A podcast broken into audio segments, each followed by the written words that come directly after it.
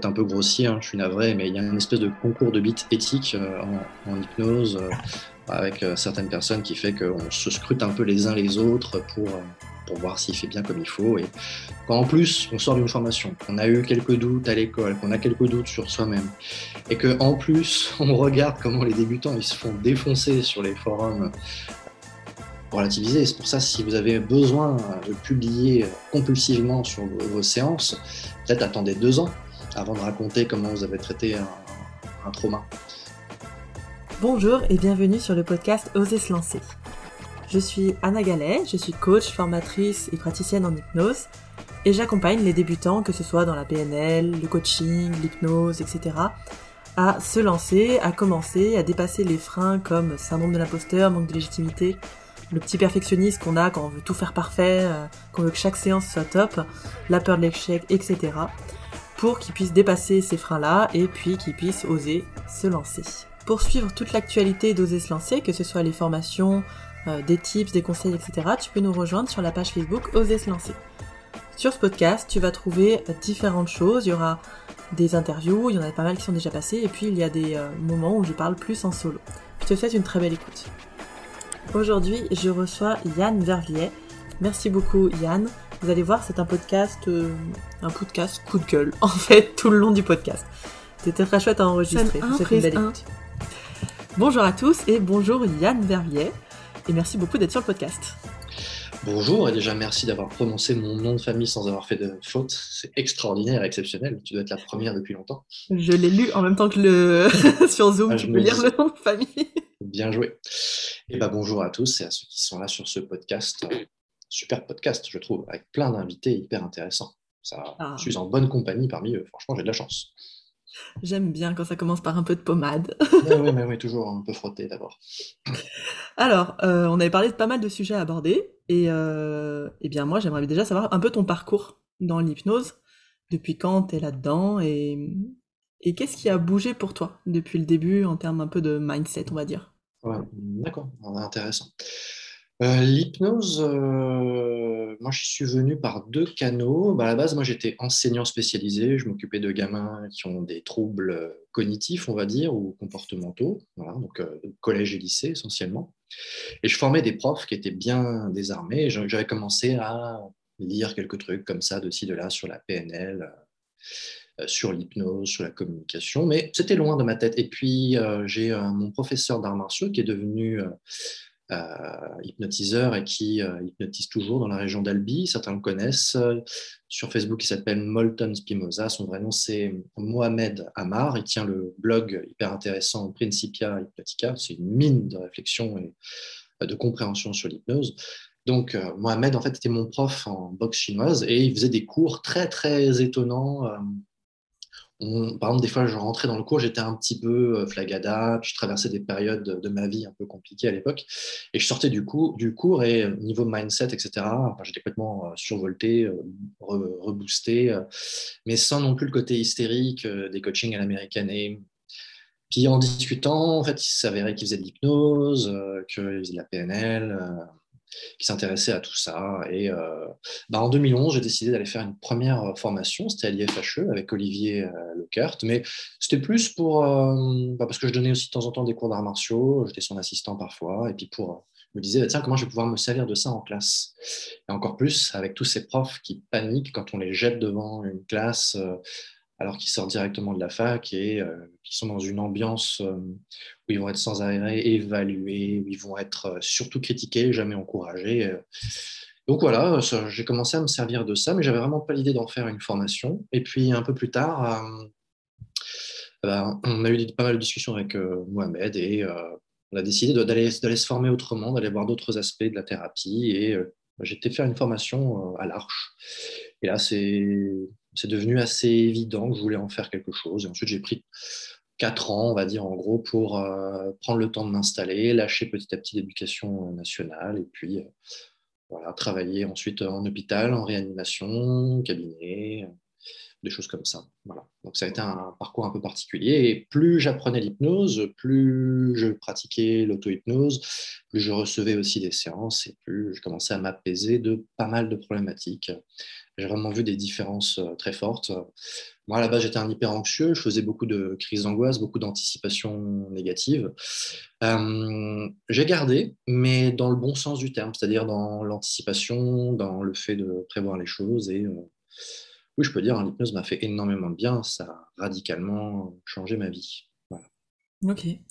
Donc, en fait, tu ne viens pas du tout du milieu de l'hôpital, toi? Non, mais j'ai fini par croiser le parcours de l'hôpital à force de recommandations. Les patients sont nos meilleurs prescripteurs. Enfin, il y a plein de médecins, de psychiatres, de psychologues qui me connaissent, que je n'ai jamais vu, mais les patients me parlent entre eux. Et souvent, c'est des patients qui m'ont donné des contacts pour d'autres types de praticiens quand il s'agit de réorienter.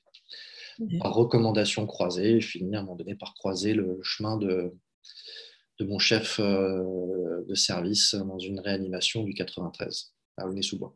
Ok. Du coup, ça doit être une sorte d'hypnose un peu particulière à l'hôpital? C'est très, très, très différent. Pour tout dire, quand j'ai débarqué à l'hôpital en 2018, je me suis retrouvé face à mon premier patient, et là on peut dire patient, parce que c'est sur la prescription médicale. C'était quelqu'un qui ne pouvait pas parler, qui était ventilé de manière artificielle, hein. Il avait subi une trachéotomie et on m'a dit voilà, il est anxieux, fais-lui de l'hypnose, vas-y. Et je me suis un peu chié dessus, on ne peut pas dire autrement. Non pas par rapport à la pathologie, mais par rapport à comment on fait les choses. Et puis moi, j'avais surtout appris à faire de l'hypnose avec des questions, en posant des questions, en posant des DO, des choses comme ça. Et ça a été très compliqué, je me suis vautré, mais vraiment en beauté. Alors, heureusement que la plupart des patients, la plupart de nos clients, de nos sujets en hypnose, ont quasiment tous des aptitudes naturelles et ils vont s'accrocher à tout ce qu'ils peuvent quand ils en ont besoin. Donc, il s'est quand même passé quelque chose ce jour-là, mais j'étais vraiment à la peine et il a fallu que je réforme ma manière de faire. Et c'est là où je me suis mis en fait, à aller étudier les classiques de l'hypnose. Moi, j'avais une formation en histoire, hein, déjà. J'avais participé à quelques travaux en histoire, donc faire des recherches, je sais faire. Je me suis dit qu'il fallait peut-être que j'aille voir ce qui se passait en hypnose à l'époque où on ne s'embêtait pas à faire des DO, des anamnèses. Je ne dis pas que ce n'est pas intéressant, hein, mais quand on voulait faire des analgésies, des anesthésies, quand on voulait faire quelque chose avant qu'on utilise le chloroforme ou l'éther, on a quand même plus d'un siècle d'archives où l'hypnose a servi à faire des mastectomies, des amputations sur le vif, des opérations lourdes, extrêmement douloureuses. Hein. Les fans d'hypnose hellmanienne, il faut qu'ils sachent quand même qu'à la base, les états dits Esdaile viennent d'une tentative d'insensibiliser les couilles. D'accord. Et oui. Et ça a marché ?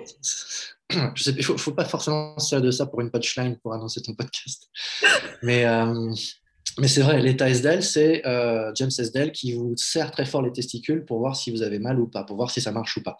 Voilà, ça, si ce n'est pas un test hypnotique en soi, parce qu'effectivement, il opérait ce qu'on appelle les hydrocèles. C'est en gros le tissu qui entoure les testicules, le scrotum notamment, sous certaines latitudes, à certaines époques, il y avait des infections telles que certains messieurs se retrouvaient avec...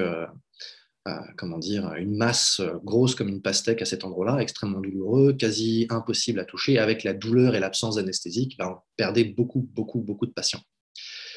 Et James Esdaile, qui n'était pas du tout formé à ce genre de choses, il a lu 2-3 livres d'hypnose et puis il a voulu tester certaines choses et puis ensuite il a adapté le processus. Donc je me suis dit que si quelqu'un au fin fond de l'Inde des années 1840 arrive à opérer, en plus il opérait dans des prisons, s'il arrive à faire certaines choses, qu'est-ce que l'on va pouvoir réussir à faire au XXIe siècle? Et ça m'a fait vraiment redécouvrir aussi Erickson, ça m'a fait vraiment redécouvrir les bienfaits des inductions qu'on prend vraiment le temps de travailler. Mais je me suis vraiment, j'ai vraiment réajusté des choses, j'ai mis énormément de distance avec les formes de discours indirects, toutes les métaphores, tout ce genre de choses qui ont leur utilité, mais dans certains contextes. Et aujourd'hui, je suis passé la première année, j'étais à peu près à 20% d'hypnotisation réussie. Ça faisait quand même 80% de gros déchets. Aujourd'hui, on est à peu près à 50%. C'est quelque chose que je n'arrive pas pour l'instant à comprimer, à compresser, mais en même temps, ce n'est pas moi tout seul qui vais réinventer l'eau tiède. Et puis, il y a certains éléments dont je n'ai pas connaissance, notamment sur les processus attentionnels, qu'un médecin, qu'un neurologue serait beaucoup plus à même que moi de résorber. Donc, l'étude de l'hypnose, de l'histoire de l'hypnose, à un moment donné, a répondu en fait, à une nécessité pratique. Puis, bien sûr, okay. Ça a eu tout un tas d'applications sur la pratique au cabinet aussi. Ok, donc si je comprends bien, ça t'a fait réduire peut-être le temps d'anamnèse ou plein de questions. Oui, en fait, je me suis mis vraiment à faire de l'hypnose ericksonienne. Erickson, en fait, lors d'une première séance, il consacrait à peu près une demi-heure de transe pure, de transe sèche, et ensuite il avait un entretien avec son patient. Et nous, on fait à l'envers. Ce qui permet d'autant plus, je ne suis pas le seul à le dire, hein, celui qui m'a vraiment fait comprendre ça en France, c'est Antoine Garnier, par exemple. Il y a d'autres qui en parlent, hein, Olivier Lockert, Kevin Finel, ont régulièrement attiré l'attention de leurs étudiants là-dessus. C'est toujours intéressant en fait, d'utiliser toutes les ressources de la rhétorique hypnotique pour créer un état d'hypnose. Ce n'est pas forcément hyper intéressant de le faire pour suggérer le changement, pour suggérer des modifications de comportement. Et en fait, quand on creuse un petit peu, on se rend compte qu'il y a un certain nombre... de praticiens historiques. Léon Chertok, hein, c'est lui qui a relancé l'hypnose en France, par exemple, au XXe siècle. Pierre Janet, Erickson, bien sûr. François Roustang aussi, qui avait tendance à privilégier comme moyen thérapeutique l'hypnose pour l'hypnose sèche sans but thérapeutique, de distinguer la suggestion. Tu te sens de mieux en mieux, tu es de plus en plus heureux. Quelque chose un peu comme... la méthode Coué ou ce qui s'est fait avec Hippolyte Bernheim à la fin du XIXe siècle, à la suggestion d'un état qui se transforme, d'un état de conscience qui s'altère, qui se modifie. Bon. Il y a une personne que tu connais bien, hein, qui travaille beaucoup ce sujet-là en ce moment, et j'invite vraiment à regarder, j'invite vraiment les collègues à aller voir son site, c'est Mélinda Orsay, elle est du côté de Saint-Étienne, il me semble. Et si vous voulez voir un petit peu une belle manière de présenter un cadre pour l'hypnose ou un cadre pour le coaching et de présenter un petit peu la philosophie de l'hypnose et des possibilités de l'hypnose et de l'entraînement au phénomène hypnotique que ça implique, vous allez voir le site de Mélinda, il est très très bien fait, c'est très intelligent, c'est très fin ce qu'elle a fait, et ça permet d'apaiser un peu les tensions pour les praticiens en hypnose. Il y a beaucoup de praticiens en hypnose qui ont peur de se louper, hein. Moi, je l'ai été aussi beaucoup, hein, avec les phénomènes hypnotiques, qui ont peur de rater, qui se mettent une pression par rapport au fait de réussir. Comme il me semble que ton podcast est aussi une incitation à oser, à tenter, à expérimenter, je pense que aller voir ce que fait Mélinda Orsay, par exemple, ça pourra déculpabiliser pas mal de monde. Elle a une super formation, justement, sur rapide et... Et justement, les phénomènes hypnotiques a été intervenu, nous, en masterclass, pour... ça avait détendu plein de monde par rapport au phénomène, au fait que on peut le louper, puis passer sur autre chose et en tester un autre, et que c'était juste peut-être pas le bon. Ouais, voilà. Ça nous inciterait à parler aussi un petit peu de la pédagogie de l'hypnose. Mais regardons ça peut-être pour plus tard. Bah non, on va y aller maintenant. C'est le moment. Bah écoute, on est dessus. C'est le moment où on se fait des amis. C'est le moment où on se fait des amis. La pédagogie. Bah, c'est parfait. Dans les formations, parce que en fait, il y a quand même des centres de formation qui sont un peu maintenant qui ont pris le marché. Bien sûr. Moi, j'en compte 4. Tu vas me dire si t'es d'accord. Pour moi, il y a l'Arche, l'IFHE, Synapse, voilà. Et la FNH qui commence à aussi bien monter. Ouais, c'est vrai. Moi, c'est les 4 principaux que j'ai sur les écrans radars, on va dire. Il y a d'autres formations aussi très intéressantes, mais peut-être un peu plus confidentielles. Mais oui, effectivement, je crois que c'est Synapse qui fait le plus gros volume de formation, l'Arche qui est sans doute le plus en vue, l'IFHE le plus ancien, et la FNH travaille beaucoup avec des catégories soignants, psychologues, il y a des choses comme ça. Et je pense que... on a la chance en fait en France d'avoir une offre assez grande. J'ai l'impression aussi qu'aujourd'hui le niveau a quand même tendance à monter par rapport au niveau de la qualité de pas mal de formations. Je pense qu'il faut, en tous les cas, ne pas se contenter d'une seule école aujourd'hui, vu la taille des formats. Les formations en hypnose, selon moi, sont trop courtes. Ouais. Et on ne peut pas se contenter... on peut pas se contenter de faire une formation, c'est un avis très personnel, très subjectif. D'ailleurs, quand on discute avec les différents représentants des différentes écoles, ils vous disent que s'ils allongent un peu trop leur temps de formation, ils ont peur que, comme on est surtout sur une sociologie de reconversion, c'est-à-dire des adultes qui avaient déjà un métier ou même qui ont eu plusieurs métiers et puis qui se reconvertissent, qui ont envie d'aller assez vite. Pour l'instant, le marché reste quand même assez dicté par cette impulsion-là. Ça a des côtés intéressants, ça a aussi des limites, mais je pense qu'aujourd'hui, on peut largement faire son marché, aller voir Jordan Vero, Mélinda Orsay pour de l'hypnose rapide, faire certains modules de la FNH, du cycle 2 de l'Arche, aller voir ce qui se fait en psychopathologie à l'IFHE. Enfin, il y a vraiment moyen d'aller picorer, d'aller voir, et puis comme en plus, on n'aura pas les mêmes affinités, les mêmes manières d'apprendre. C'est bien de pouvoir se balader. Mais franchement, hein, si quelqu'un qui veut se lancer en hypnose et qui est motivé, j'ai tendance à lui dire de garder au moins une partie de son budget, de ses rentrées d'argent en hypnose pour aller se former. Moi, au début, j'avais la chance d'avoir un métier à côté. Hein. J'étais prof, j'étais enseignant. Donc, la première année, j'étais à 100% de mon temps et puis j'utilisais en fait les vacances scolaires, les week-ends, le temps que je pouvais pour pratiquer l'hypnose, pour aller me former. Pendant 2 ans, en fait, tout ce que je gagnais en hypnose, je le réinvestissais dans l'hypnose. Parce que moi, mes toutes premières séances d'hypnose, j'avais vraiment la boule au ventre, je me chiais dessus littéralement, j'avais peur de me louper, puis je n'avais pas assez de bagages, pas assez de compréhension de ce que je faisais, donc j'étais à la peine. Ce qui me permet de boucler un peu avec la pédagogie, j'ai eu pas mal de formateurs, quand je leur faisais part de mes doutes, de mes peurs, de mes incertitudes, de mes difficultés, qui me disaient des choses du type... Mais Yann, cherche en toi la réponse. Ton inconscient pourvoit, ton inconscient sait. Donc j'entendais des choses comme ça. J'ai toutes les ressources en toi, Yann. J'ai toutes les ressources. On me disait, laisse tomber les livres. J'avais un formateur très en vue qui m'avait dit, non mais les livres, tu sais, les formations, c'est du concours de bits, tout ça. Je suis désolé pour les auditeurs. Tu mettras un disclaimer pour le podcast, mais voilà. Et pendant un petit moment, moi, je me suis vraiment questionné en me disant que j'avais un truc qui n'allait pas, en fait, c'est moi qui avais un problème, que j'étais nul. J'ai fait même des séances avec des praticiens de très bonne volonté, mais qui n'étaient pas des pédagogues. J'étais hyper sympa.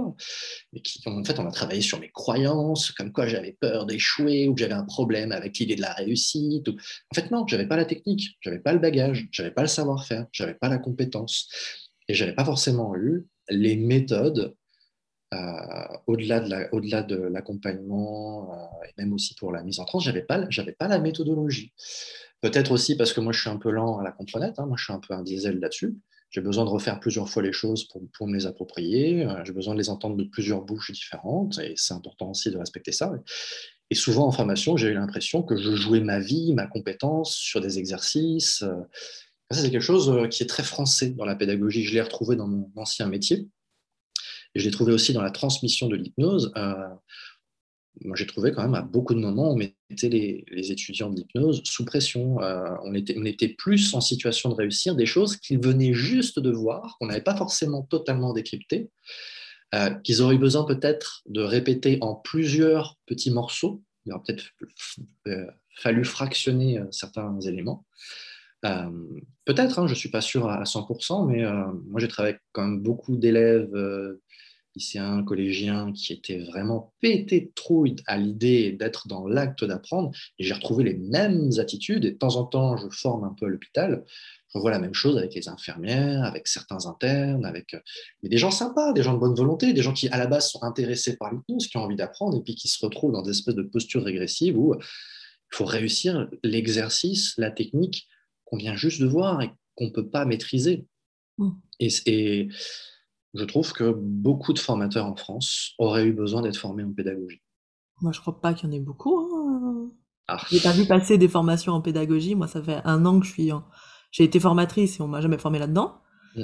Et c'est depuis que j'ai quitté la boîte dans laquelle je bossais que je me forme en pédagogie en me disant c'est pas possible, j'ai un gros problème, il y a clairement un truc qui passe pas. Oui. Clairement une façon de faire qui est déconnante et de ma part en fait, pas de la part des étudiants qui sont, comme tu dis, de très bonne volonté, qui ont envie de bien faire, envie d'apprendre et qu'en fait on on bloque complètement par nos façons de leur apprendre. Et puis en plus, il y a un deuxième effet qui se coule là-dessus. C'est-à-dire, moi, je pense qu'il y a chez les formateurs, notamment les formateurs qui sont talentueux, c'est pas mal des personnes qui ont, je pense, appris l'hypnose de manière assez intuitive, assez instinctive. Ils n'ont pas eu besoin, comme les laborieux comme moi, de décomposer tout le processus. Ils n'ont pas forcément eu besoin. Ils imitent, ils sont capables d'être vraiment dans une forme de mimétisme hyper forte. Et ça roule. Il y a des gens, par exemple, ils vont écouter Olivier Lockert, ils vont se mettre à faire des métaphores dans tous les sens, ou ils vont écouter Kevin Finel, ils vont faire des choses assez poétiques. Je ne suis pas sûr qu'ils savent ce qu'ils font, mais ça va fonctionner. Ça va vraiment apporter quelque chose. Donc, il ne s'agit pas de jeter le bébé avec l'eau du bain, de dire que c'est nul, c'est pourri, mais ça ne correspond pas à tout le monde. J'ai des personnes qui ont besoin qu'on fasse des schémas, qu'on donne du visuel, qu'on décompose les tâches, qu'on dise à chaque fois, quand on va avoir une technique, à quel moment, pourquoi, qu'on justifie la direction dans laquelle on va. Et souvent, ça, ce genre de besoin était balayé par « oui, mais ça, c'était peur qui parle » ou « ça, c'était croyance ». Non, il y a aussi des processus cognitifs, il y a des modes d'assimilation, on n'a pas les mêmes, on n'est pas fait pareil. Et en plus, en France, le savoir à l'école, il est quand même... délivré d'une manière très pyramidale. Il vient d'en haut, c'est très magistral. Et moi, je n'ai pas de problème avec le côté magistral des choses. Mais quand on commence ensuite à demander aux gens de faire quelque chose, il y a peut-être des étapes dans lesquelles les accompagner, les rassurer. Et puis, d'ailleurs, justement, moi, le fait d'avoir lu Erickson ou d'avoir lu les anciens en hypnose, mais en fait, ils racontent leurs échecs, ils racontent qu'il y a des moments où ça ne marche pas. Mais en fait, ça ne les gêne pas. C'est complètement normal. Ben, ils retestent, ils prennent des avis différents, ils vont se documenter, ils cherchent des variantes, ils testent un même principe, un même levier sous plein d'angles différents. Ils ne se prennent pas autant la tête que nous, ils ne mettent pas autant d'enjeux parce que ben déjà, on a envie de réussir, on a envie de briller, on a envie de performer dans nos formations puis ensuite en séance. Parce qu'il y a tout un storytelling de l'hypnose, ça devrait être une expérience extraordinaire, inoubliable, unique, magique, il faudrait être créatif.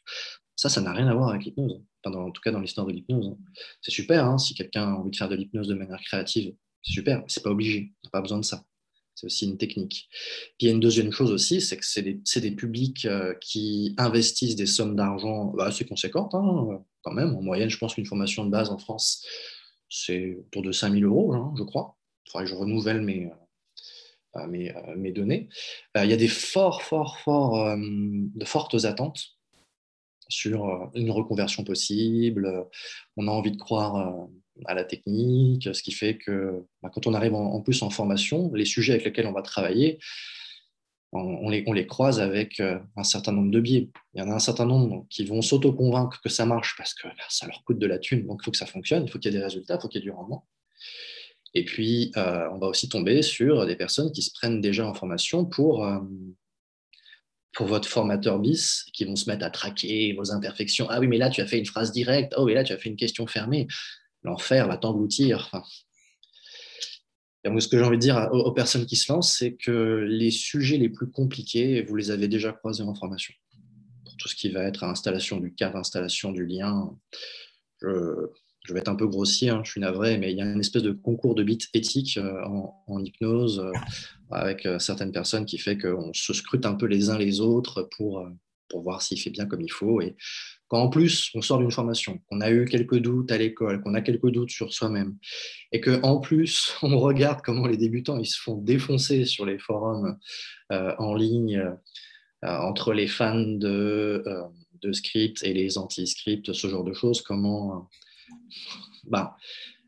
je pense que les gens comme toi n'ont pas fini d'avoir des personnes à rassurer, à aider. Donc en fait, j'aurais pas dû dire tout ça. Il faudrait laisser les formations telles qu'elles sont, continuer à culpabiliser les collègues, c'est super. Moi aussi, en plus, de temps en temps, je fais un peu de supervision que sur le phénomène hypnotique. Donc plus il y aura de gens à rassurer, plus toi et moi, on aura à manger, Anna. C'est merveilleux, n'est-ce pas? C'est ce que je disais dans un podcast avec Manu Winter, où je disais, mais comme c'est facile de cracher sur les écoles qui font pas des formations assez longues, qui font pas des machins, qui forment pas comme il faut et tout, mais on fait notre beurre dessus. Moi, en même temps, ça nous agace, tu vois. Ça m'a tellement pénalisé Je suis moins content. Et puis, il y a beaucoup de moments où j'aurais... Enfin, quand j'ai débarqué en réanimation, j'aurais bien aimé pouvoir discuter avec des collègues, pouvoir échanger, pouvoir poser des questions, qu'on puisse avoir des échanges nourris. Trois quarts du temps, pas toujours, mais trois quarts du temps, on me renvoyait à moi-même, on me renvoyait à mes croyances, on me renvoyait à ma psychologie. C'est bon, je suis suivi, j'ai quelqu'un qui m'accompagne, je le vois tous les 15 jours, voilà, il connaît son boulot, il ne va pas faire de la psychologie sauvage comme ça de comptoir. Bon. Souvent, ce que j'ai envie de dire à beaucoup d'étudiants en hypnose, c'est vous n'avez pas forcément un problème, mais parfois, il y a un déficit de connaissances et c'est normal et c'est naturel en début de carrière. Ouais, vous allez tester, et puis ça va aller. Plus loin que ça, j'ai l'impression que des fois, il y a un déficit de travail aussi, personnel, tu sais. C'est vrai. Oui, de compétences, de recherche et tout. Et après, c'est aussi des fois le truc pour se planquer derrière et dire, je vais pas le faire, alors je vais pas travailler parce que j'ai pas assez de connaissances et qu'il faut que je fasse 1500 formations pour commencer à travailler. Mais en fait, tu peux déjà bosser. Pas forcément avec des clients, mais tu peux bosser et répéter tes gammes, quoi. Le nombre de moi je suis en lien avec l'Arche, le nombre de stagiaires qui ont fait l'Arche, ou même leurs potes qui ont fait Synapse par exemple, un petit peu l'IFHE aussi, à qui je propose des fois de m'envoyer des inductions, des textes. Moi j'ai plein d'idées d'exercices, de choses comme ça. Il n'y a personne en fait qui m'envoie des choses comme ça. Donc effectivement il y a aussi un déficit de travail. Quand je suis gentil, j'ai envie de dire que on a peur du résultat, on est un peu figé, il y a des blocages, il y aura des choses à travailler, et le fait de se rassurer que notre travail est totalement perfectible, et ce qu'on fait au début, oui, c'est de la bouse, c'est pas grave, c'est normal, et tout le monde est passé par là, et ça ne peut que s'améliorer. Puis des moments où je suis un peu plus cynique, ou un peu plus amer, j'ai envie de dire qu'on est dans un milieu de branleurs, quand même. Mais il y a des raisons à ça aussi. Je vais faire l'avocat du diable. Déjà, c'est vendu comme ça. Ouais, on leur vend un métier en 30 jours, 40 jours. C'est ça. Alors, il y a quand même, je trouve, le discours des écoles est quand même assez responsable. Je sais qu'à l'Arche, on dit, les gens qui ont fait un cycle 1, donc qui ont fait 4 semaines, on leur dit, non, c'est juste une introduction, il faut ensuite travailler. C'est pour ça qu'on leur propose de revenir. La plupart des profs que j'ai eu incitaient vraiment au travail, donnaient des méthodologies. Hein. J'ai eu énormément de formateurs qui étaient d'accord pour qu'on leur envoie des textes, pour qu'on leur envoie des choses, des audios, et à titre gratuit. Il y a vraiment beaucoup de volonté, beaucoup de bonne volonté. Il y a quand même certaines formes de solidarité dans notre milieu, quoi. Par rapport à tout un tas de milieux professionnels, on est quand même plutôt entre personnes qui ont envie que la société elle soit de plus en plus saine, milieu de branleurs, mais sympathique quand même. Et puis, il n'y a pas que ça en vrai. Je ne sais plus ce que je voulais dire, c'est pas si important que ça. Mais oui, sur le déficit de travail, je crois que c'est Jean-Pierre Chauvet qui avait dit un truc assez intéressant dans un de ses podcasts, il disait qu'en fait, quand on est obligé de motiver quelqu'un à être motivé, c'est pas bon. Ouais. Et ça risque de pas le faire. Donc effectivement, on en croise un paquet, des personnes qui vont de formation en formation, mais qui n'ouvrent pas un cabinet ou qui ne pratiquent pas, parce qu'il n'y a pas que le cabinet dans la vie, qui n'osent pas, qui ne vont même pas faire de la street, qui n'osent pas proposer même des petites expériences hypnotiques à leurs amis, parce que ça crée toujours de la curiosité. Il y a moyen, si on veut pratiquer même sans cabinet. Moi, j'ai fait 1 an sans cabinet, toujours du monde un petit peu, et pourtant, c'est beaucoup. Je n'avais pas forcément une vie sociale hypertrophiée, toujours moyen. Tomber 2-3 personnes par semaine, tester des trucs. Puis en général, en vrai, la plupart des sujets que j'ai eu en hypnose, c'est plutôt des gens sympas quand même. Enfin, c'était rare. C'est rare les personnes qui allaient prendre plaisir à vouloir me détruire, à me dire qu'il fallait arrêter, que je devrais avoir honte d'exister. J'ai pas besoin d'hypnose pour ça. Ouais, et puis il y a aussi j'ai l'impression, peut-être tu parlais des forums tout à l'heure, je trouve que ça joue aussi beaucoup quand même, ce regard des pairs et des... si vous voulez vous tuer le moral, allez-y. Ouais, c'est ça. Et c'est dommage parce qu'on est dans des métiers où on est quand même assez seul. Moi, je suis assez seul face à mes patients à l'hôpital. Les médecins, ils font pas d'hypnose, mais c'est chouette d'avoir leur rapport et puis d'écouter. Il y a la solitude du cabinet, il y a la solitude aussi du formateur, souvent. Il y a des endroits, effectivement, on peut être dans quelque chose de plus collectif. Mais ça devrait être les moments où on s'échange des tuyaux, ou je sais pas, on s'encourage. Alors moi, je sais qu'il m'est arrivé à certains moments d'être hyper vénère, mais pour des raisons qu'on expliquera un peu plus tard avec les thèmes qu'on avait éventuellement en tête là pour aujourd'hui. Mais c'est pas se faire du bien de traîner sur les... Enfin, on ne se fait pas forcément du bien à prendre 25 avis différents quand on expose un cas sur, je sais pas, sur Facebook ou n'importe quoi, où vous allez avoir un débutant qui ne connaît rien mais qui a envie de parler parce que bah, lui aussi il est un peu seul toute la journée, à celui qui va prendre la posture d'expert alors qu'il est totalement autodidacte et qu'il est dangereux en fait à force de croyance en son pouvoir intérieur et à la force de l'inconscient tout-puissant. Les récits aussi, via des livres ou surtout via certains forums internet, des grandes réussites en séance, le traitement du trauma en 3 questions magiques, ce genre de choses, ça fait beaucoup de mal aux débutants, ça, parce qu'on se compare, parce qu'on ça va faire culpabiliser même certaines personnes. Bah, ça t'amène l'idée que tu peux faire du coup des séances magiques de traitement de gros trucs en une séance, et que soit, si toi t'y arrives pas, c'est que t'es nul. C'est ça. Je ne dis pas qu'on ne va pas tomber sur des personnes avec qui une séance va être déterminante et va vraiment avoir un énorme point de bascule, mais il ne faut pas l'attribuer à nous ou même à la technique. Hein. C'est peut-être que la personne n'était juste pas au courant à quel point elle était proche de sa propre solution. Donc, il faut relativiser. C'est pour ça, si vous avez besoin de publier compulsivement sur vos séances, peut-être attendez 2 ans avant de raconter comment vous avez traité un trauma. Puis en plus, vous n'allez pas vous faire du bien au moral, vous racontez une réussite, c'est super, la séance s'est trop bien passée, elle avait l'impression d'être dans un vaisseau spatial, la dame, c'était génial.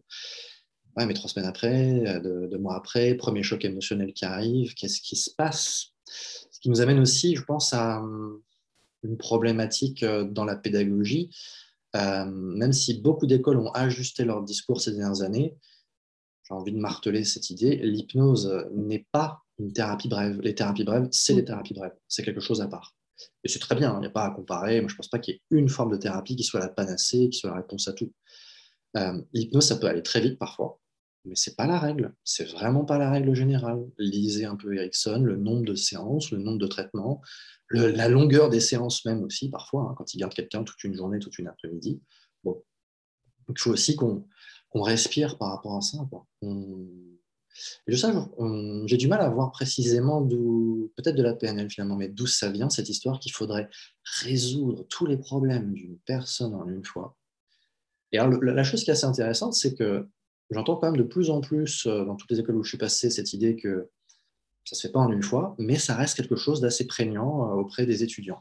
Je ne sais pas, un avis, c'est une bonne façon de se mettre la pression et pas avoir envie de se lancer, hein, des attentes. Complet. Et la PNL, ouais, potentiellement, et puis parce qu'on voit que les réussites, quand on nous fait des démos, on voit des trucs de fou, quand on nous raconte des trucs, les formateurs, c'est toujours des trucs de fou, on nous raconte jamais le client avec qui t'as mis 15 séances à avancer, ou rien que 4 séances à faire une transe parce que il y avait une grosse peur de la transe, de machin, de perdre le contrôle, et qu'il a fallu du temps pour faire le lien, machin. Donc, je trouve que le discours mental, il a bien évolué, mais qu'en fait, ce qu'on te montre vraiment, c'est pas ça. Oui, c'est vrai. Il y a une dissonance là-dessus. C'est Erickson qui disait, par exemple, il disait hypnose discipline laborieuse. Il disait, voilà, il faut entre 3 minutes et 300 heures pour déjà juste conduire quelqu'un dans des états de transe suffisamment exploitables. La majorité de personnes, ça va prendre autant de temps. Mais... pour plein de raisons, parfois relationnelles, parfois qui tiennent à, je ne sais pas moi, l'ambiance psychologique de la personne sur le moment, on n'aura pas quelque chose de type hypnose de spectacle, c'est quelque chose qui s'entraîne, l'état d'hypnose. Et c'est pour ça que j'incitais tout à l'heure à aller voir un petit peu le positionnement de Mélinda Orsay, qui a des mots très justes pour décrire ce processus-là. Les formations d'Antoine Garnier aussi sont très, très claires là-dessus, je trouve. Et même Erickson le dit, enfin, il prend son temps, il ne se prend pas la tête. Ça n'empêche pas que des fois, quand il y a vraiment une grosse urgence, on va dire, émotionnelle, on ne puisse pas mettre, dans certains cas, comme des pansements émotionnels, mais... Déjà, se rappeler qu'on n'est pas un service d'urgence, que s'il y a un vrai souci, on peut toujours appeler les pompiers ou je ne sais quoi. J'aurais envie de raconter une anecdote là-dessus pour sortir un peu plus de cette idée de toute puissance. Lors d'une de mes supervisions, j'avais un de mes formateurs qui était très connu, qui doit l'être encore, pour sa spécialité de l'hypnose avec des personnes profondément traumatisées, contexte de guerre, d'attentats, des choses comme ça. Donc, il a construit sa réputation là-dessus. Et pendant une supervision, donc on était entre collègues déjà formés, il y a une jeune femme qui a commencé à tomber au sol, qui a commencé à faire un malaise. Voilà, avec des symptômes respiratoires assez prononcés. Mmh. Moi, j'ai appelé les pompiers. Et en fait, alors là-dessus, j'ai honte, parce que, bon petit soldat parfois, en fait, il me les a fait décommander et il lui a fait des sous-modalités. Il a fait des sous-modalités à cette personne. Ce type-là n'est pas médecin. D'accord. Et alors, ça a été. C'est-à-dire que la personne, ensuite, elle s'est remise, etc. Et ensuite... comme on est dans de la pédagogie de haut niveau, il a fait une espèce de séance en mode « tu n'as pas », en s'adressant à moi devant tout le monde, c'est mieux d'afficher « tu n'as pas l'instinct thérapeutique ». Mais je ne suis pas thérapeute, je fais de l'hypnose, moi, je ne suis pas médecin. Et bon, à l'époque, ça m'avait juste fait bugger. J'étais énormément… en fait, je n'ai pas écouté… mon instinct qui me disait qu'en fait, c'était pas normal. En plus, j'ai une formation en premier secours. Donc, en fait, s'il y avait eu un souci, lui et moi, on aurait mérité d'aller en tôle. En fait. Je vais le dire comme ça. Donc, s'il vous plaît, déjà, ne déifiez pas vos formateurs qui font caca comme vous. Toi, non, parce que tu es une princesse. Mais... bien sûr. Et moi non plus, parce que je suis une princesse aussi. Voilà. Une princesse licorne. Mais ce qui a été intéressant, c'est que ça m'a beaucoup fait réfléchir. Et puis, mon thérapeute de l'époque m'a aidé à me remettre un peu les pendules à l'heure. Et en fait, je me suis senti hyper mal de m'être écrasé. Quoi. Et on a le droit de dire à nos formateurs, justifie ton propos, d'où tu tires ça, d'où ça sort ton truc. Moi, c'est quelque chose que je n'ai pas fait assez quand j'étais en formation. Et ce qui est assez intéressant, c'est que 3 semaines après, j'ai eu quelqu'un qui a commencé à faire un malaise dans mon cabinet. C'était un jeune homme qui était accompagné par sa maman. Et en fait, j'ai appelé les pompiers pour le coup. Et en fait, c'était un malaise cardiaque. J'ai vraiment eu, j'ai honte, mais je pense que c'est important de partager ça aussi. J'ai vraiment eu à un moment donné l'idée de me dire, non mais j'ai pas l'intuition, il y a un truc en moi qui ne va pas. Heureusement, je n'ai pas fait des sous-modalités. Elle est quelle couleur ta crise cardiaque Elle est rouge. Elle est rouge, ah oui. Pas ça en bleu. Ce serait comment si elle était en rose pâle bonbon avec des paillettes? Connecte-toi à la magie de ton inconscient qui est bienveillant. Ton inconscient ne peut pas faire de crise cardiaque. Il t'aime. Je crois que... moi, je te rejoins. Moi, j'ai accepté des contenus de formation en ne remettant pas du tout en question. C'est assez récent que je remette en question les trucs et que j'aille chercher par moi-même les infos en me disant « bon, ok, cool, mais et après ?» C'est ça. Étudier, comparer, moi, ce que je viens de raconter, j'ai honte parce que ça ne me serait même pas venu à l'idée. Alors, on pourrait dire, oui, mécanisme, je ne sais pas, de suggestion, tout ce que tu veux. Bon, j'ai fermé ma gueule et j'avais tort. Et je n'ai pas tenu tête et j'avais tort. Alors, coup de bol, il ne s'est rien passé. Mais... je pense que ça aurait pu peser lourd et on n'est pas tout puissant. L'hypnose, c'est pas magique, c'est très chouette, mais de toute façon, l'état d'hypnose en soi, ça n'existe pas. En soi, on n'arrive pas à le mesurer neurologiquement. Enfin bref. Donc, plus d'esprit critique dans les formations, moins de magie, moins de storytelling. Moi, ce que j'aime bien proposer en formation, c'est un sujet facile et un sujet difficile. Faire un même protocole et puis on commence par le sujet facile pour montrer jusqu'où on peut aller, par quoi on pourrait passer, les différents phénomènes hypnotiques qu'on pourrait avoir. Donc, ça donne une idée de ce vers quoi on peut tendre. Parce que si c'est très flou et que ce n'est pas démontré, c'est difficile, je trouve, pour l'apprenant de se le représenter. Puis ensuite, on prend un sujet de bonne volonté, parce que s'il n'a pas envie, il ne pourra rien faire. Et puis, on mouille la chemise, on galère avec lui, et peut-être qu'on va faire 3% de ce qu'on avait prévu de faire dans les phénomènes hypnotiques, et c'est déjà super, on est parti de zéro. Mais ça permet de dédramatiser, ça permet aussi... de responsabiliser aussi nos sujets, qui puissent nous dire jusqu'où ils ont envie d'aller, là où ils n'ont pas envie d'aller. Enfin, c'est très sain. Jordan Vero, dans sa formation Hypnose Rapide, a une manière assez intéressante de poser le cadre de partenariat. Ouais. Et ce qui est intéressant, c'est qu'on a un chercheur en hypnose qui est uniquement dédié à l'hypnose en France, il s'appelle Clément Appellian, ce serait intéressant si un jour tu l'interviews, franchement, lui, d'après, il a fait un petit peu un bilan de l'état de la recherche, et il semblerait que quand on implique activement son sujet, sans le culpabiliser, sans des histoires de « à combien sur 10 es-tu motivé ?» Parce que ce n'est pas ces critères-là qui comptent. Et quand on lui dit bah « voilà, si tu es d'accord pour fixer un point, tu le fixes. Si tu n'es pas d'accord pour fixer un point, bah, tu me le dis. Tu n'as pas à te justifier, mais voilà, tu as des choses à faire. » Et bah, ça permet aussi de dédramatiser. Par exemple, si on regarde certaines démonstrations d'hypnose, par exemple les cabinets publics de Kevin Finel, ce qu'il fait en démonstration ne ressemble pas à ce qu'il va faire quand il est plus en face-to-face. Mais il est face à un public, il est là pour illustrer certains aspects de l'hypnose, et puis c'est un très grand orateur, je pense qu'il a des tendances poètes, hein, et il va parler de manière très belle, très jolie, et ça va être très réparateur pour des personnes qui n'ont pas été, qui on n'a jamais parlé comme ça. Ça va être déjà en soi très réparateur. Mais ça, ce n'est pas forcément de l'hypnose en soi, c'est une manière de créer du lien. Et Erickson expliquait pourquoi il faisait autant de métaphores lui aussi, pourquoi il faisait autant d'indirects dans les démonstrations. Il disait, voilà, quand je suis face à quelqu'un que je ne connais pas, face à un public que je ne connais pas forcément non plus, ben, je ne prends pas de risque, je vais y aller très progressivement, je vais faire des choses très enveloppantes. On n'a pas besoin de parler comme Erickson, on n'a pas besoin de parler comme Kevin Finel dans le cabinet, dans l'hôpital. On peut s'inspirer des leviers, on peut s'inspirer des principes qu'ils utilisent, mais on n'a pas forcément besoin de faire ça. Donc on n'a pas besoin non plus de se mettre la rate au courbouillon parce qu'on ne parle pas aussi bien que ces gens-là. Et puis ça ne sert à rien de les imiter, ils font quelque chose, c'est très bien, ça fonctionne très bien, pas besoin d'aller les imiter. Mmh. On peut leur piquer plein d'idées, hein. Il faut les voler pour notre pratique, mais... S'inspirer. C'est le bon mot, c'est le bon mot. Ouais, plagier. On voulait parler plagiat en plus. Donc... Oui, alors plagier quand vous êtes dans votre cabinet, plagiez pas quand vous faites vos formations, les gars. Ni quand vous faites vos pages de vente. Non, on avait passé un truc. Voilà, un petit truc il n'y a pas longtemps. C'est aussi un des soucis dans notre milieu, c'est-à-dire qu'à mon... C'est ma théorie, hein, donc peut-être que j'en changerai dans quelques temps, mais l'hypnose, pendant longtemps, ça a été très relié au médical.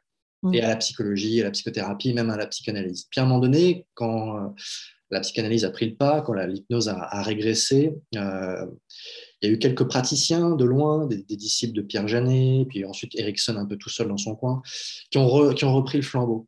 Quand ils l'ont transmis, ce n'était pas forcément que à des médecins, et c'est arrivé à un moment où il y avait une explosion des idées du développement personnel. Complètement. Et donc, on était en plein règne du New Age, hein, on était dans du post-Woodstock, je ne sais pas comment dire ça autrement. Et l'hypnose, en fait, a perdu son socle, on va dire, théorique, les théories dissociationnistes de Pierre Janet notamment, les théories aussi médicales, tout simplement. Et c'est parti vers quelque chose de plus mainstream, de plus grand public. Ce qui fait qu'il y a eu, aujourd'hui, vous avez de l'hypnose des Kratakortoltec, hein, c'est vrai, hein, tapez sur YouTube, vous verrez si je ne dis pas des conneries, vous verrez des choses comme ça. Ça n'a rien à voir avec la discipline dite hypnotique.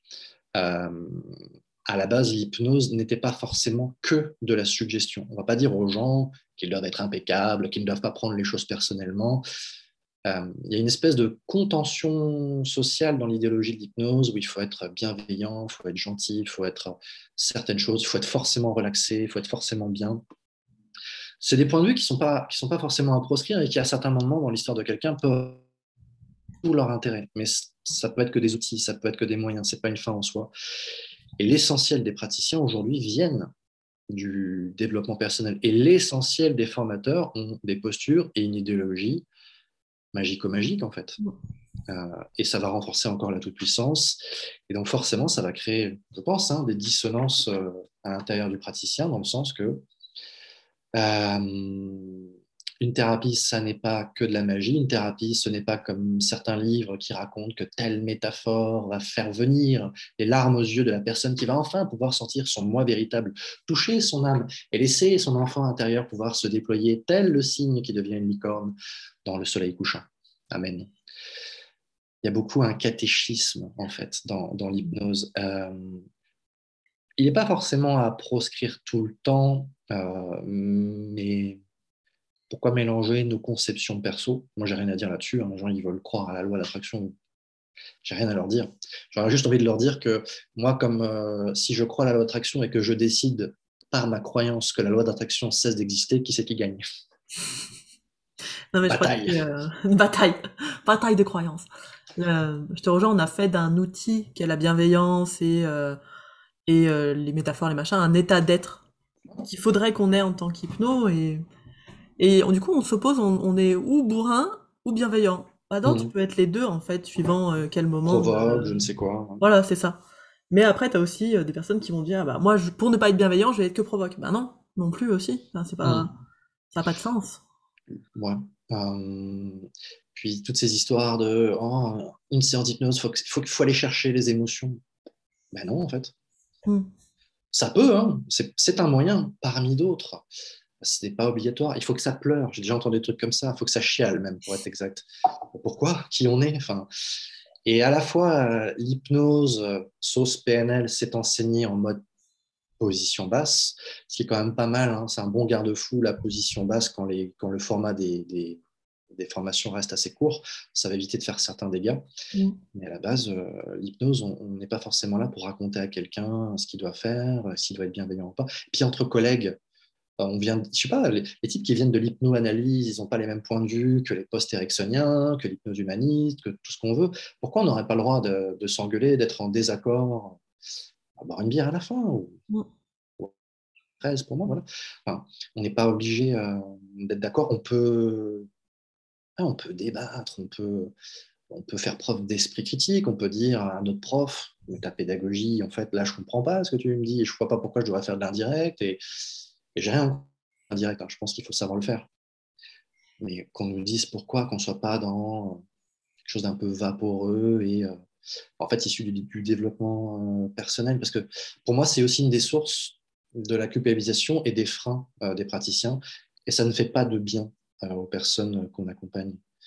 Il n'y a pas longtemps, j'avais discuté avec il y a 2 ans, un formateur, superviseur, gestaltiste, hypno, qui comprenait pas pourquoi j'avais pas forcément envie d'utiliser des phénomènes de convinceurs dans les séances.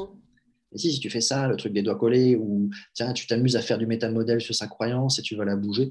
En fait, moi, j'avais pas envie de convaincre de quoi que ce soit. Et j'entends que ça peut être utile parfois de savoir convaincre quelqu'un, notamment dans le refus de soins à l'hôpital, une situation un peu urgente. Je pense que ça peut avoir sa place, et peut-être dans d'autres contextes que je n'ai pas en tête, mais ce n'est pas une fin en soi.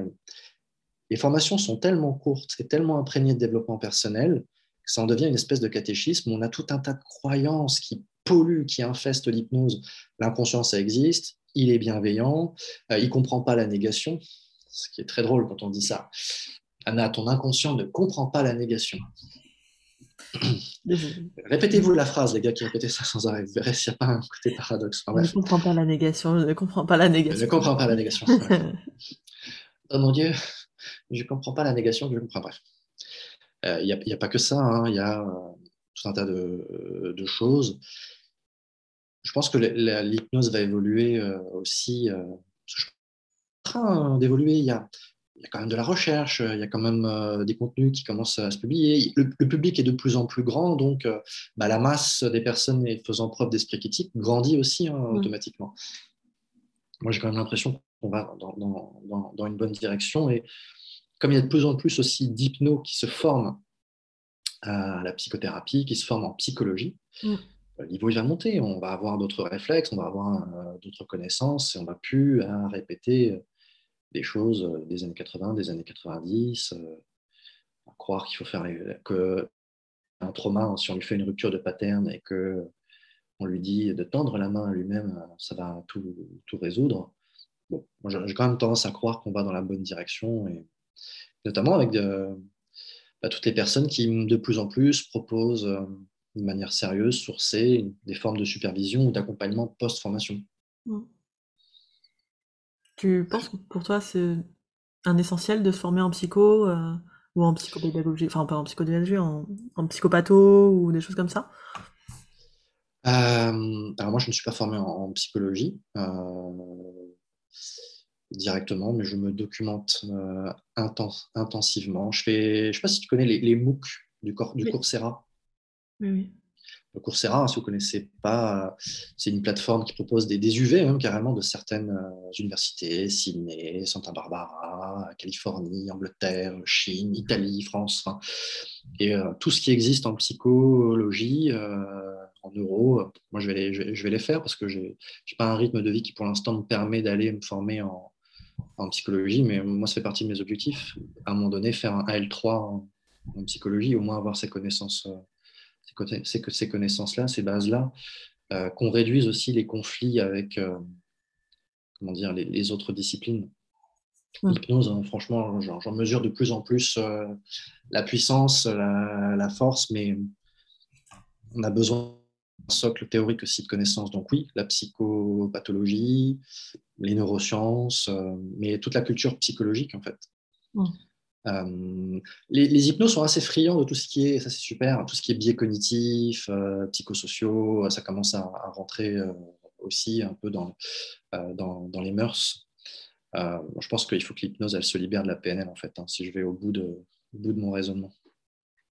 Je pense que la PNL a fait du mal à l'hypnose. Je pense que la PNL a fait perdre beaucoup de temps à l'hypnose. Je pense que la PNL, c'est un bric-à-brac de plusieurs systèmes qui ont été très, très intelligemment et très, très bien présentés. C'est une super vitrine marketing, mais fondée sur tout un tas de présupposés qui n'ont rien de valide, qui n'ont rien de scientifique, mais qui ont été présentés comme tels. Rien que le nom lui-même, programmation neuro-linguistique. Bon, à la base, on sait que c'est une blague, mais il y a une espèce de prétention... Si des gens qui veulent aller plus loin sur ce sujet, je vous recommande les pages anglaises de Wikipédia sur les limites de la PNL ou les critiques de la PNL. Il y a beaucoup de sources, il y a des renvois à des articles, il y a des renvois aussi à tout un tas d'études qui parlent justement des soi-disant papiers scientifiques qui ont été publiés sur la PNL. Enfin, puis même si on lit Bandler lui-même, il dit par exemple que l'histoire des prédicats, des accès oculaires, ce genre de choses... c'était surtout pour que les psychologues qui faisaient partie de son premier public s'obligent à regarder leurs patients. Ce qui est intéressant comme idée. Mais c'est comme quand Erickson discute, vous avez ça dans ses lettres, dans sa correspondance, hein, qui ont été traduites en français, quand il discute avec le grand chercheur de l'époque, c'est celui qui a mis en place l'échelle de Stanford, qui est utilisée toujours aujourd'hui en laboratoire, hein, André Weitzenhoffer. Il dit, non mais en fait, l'inconscient, je le personnifie, mais à des fins pédagogiques, parce que je suis en séance et les gens, en fait, ils ne vont pas faire une thèse sur ce que c'est que l'inconscient. Il dit, c'est comme si on personnifiait le moi, le ça, le surmoi. Ça. C'est de la pédagogie, et puis il y a un côté pratique. Si je suggère qu'une personne est dissociée entre son conscient et son inconscient, je peux refiler à des fonctions dites inconscientes, la douleur, par exemple, ou l'angoisse.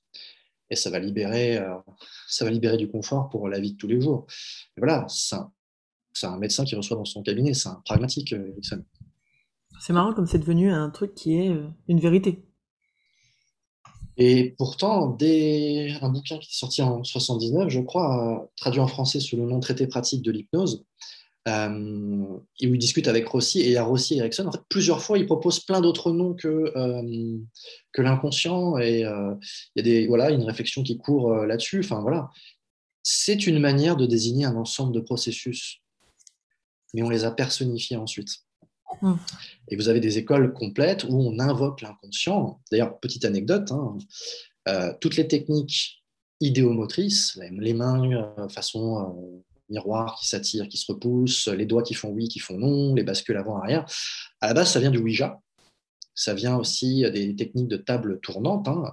Ça vient du pendule. On a appelé le pendule de chevreuil. C'est celui qui a débunké des années 1840 la chose. En fait, on s'est rendu compte que c'est super, hein, c'est un super outil.